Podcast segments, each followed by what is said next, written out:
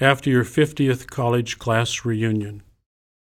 When now any big evening ends, the night driving is harder and harder, and you need someone beside you to help with the left turns.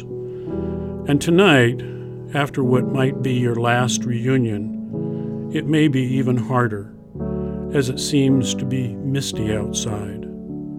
But no, as Johnny Mathis might have told us if he were here, it can get misty when we are in love, in love with yesterday as if it weren't 50 years ago. So be careful as you leave tonight.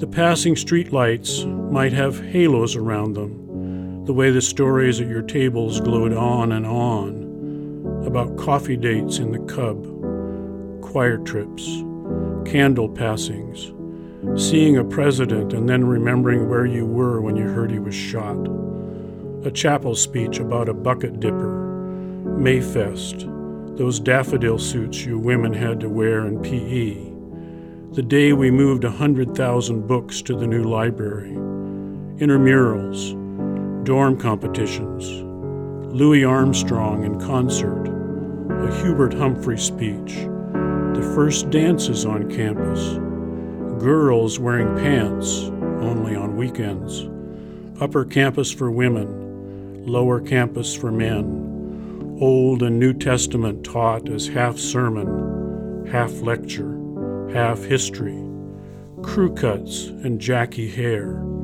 the mooring mast, a new swimming pool. Were we the knights or were we the lutes when the saints came marching in? When you get home or back to your hotel, the dashboard will be soft lit the way memories were at each table you visited. After hanging up your coat, you may pause as your name tag reversed in the mirror makes you smile at the thought of those faces you had to peek at to go with the names. Getting ready for bed, you may shake your head at how long ago it was, but be glad to have gone back to your 50th college reunion.